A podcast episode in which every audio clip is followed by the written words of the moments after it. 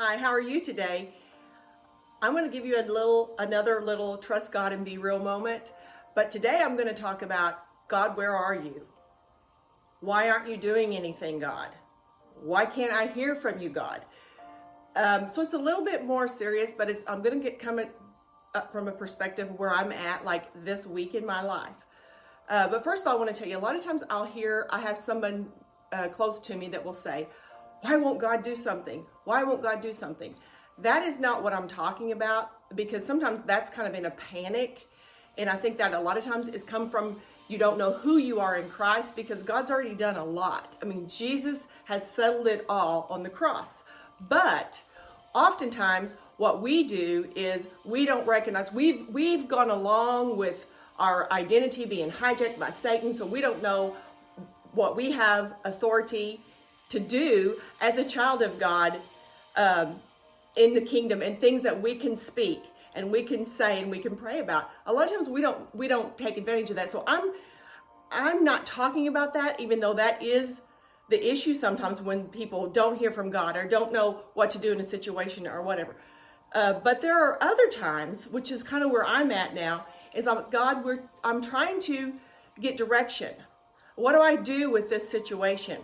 Um, and what, what decisions do I make? And, you know, you say, oh, well, let God open the doors and God close the doors.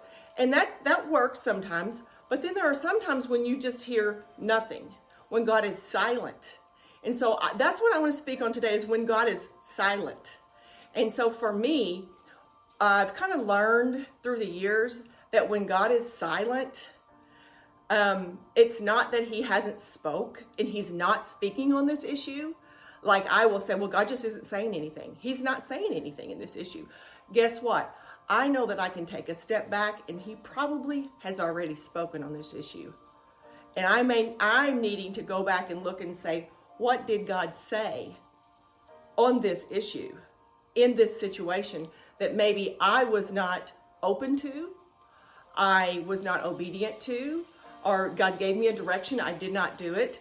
Um, so sometimes I think I just go back to the last place where I didn't behave. I know, well, like when I was raising my kids, a lot of times, if I would try to correct them, try to give them direction, and they just wouldn't do it. Now, when they were really little, I would make them do it. But as they got older, I wouldn't make them do it. You would just say, um, well, this is what I suggest. And then if they stop listening, you have to stop talking because you don't want that level of contention. I think God doesn't want that level in us of disobedience. So he loves us so much, he just stops giving direction when we are not obedient. Something to think about. So that's what I'm thinking about today.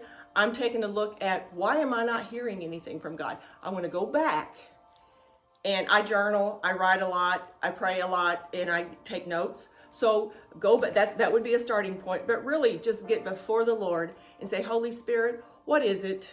What is it that I have not listened to God on? Because we know He's always talking. I mean, He is the Word.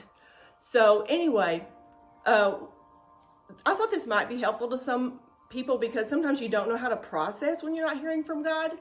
But this is how I process it. First of all, you know, I will see um, is there something that I didn't I didn't obey God in?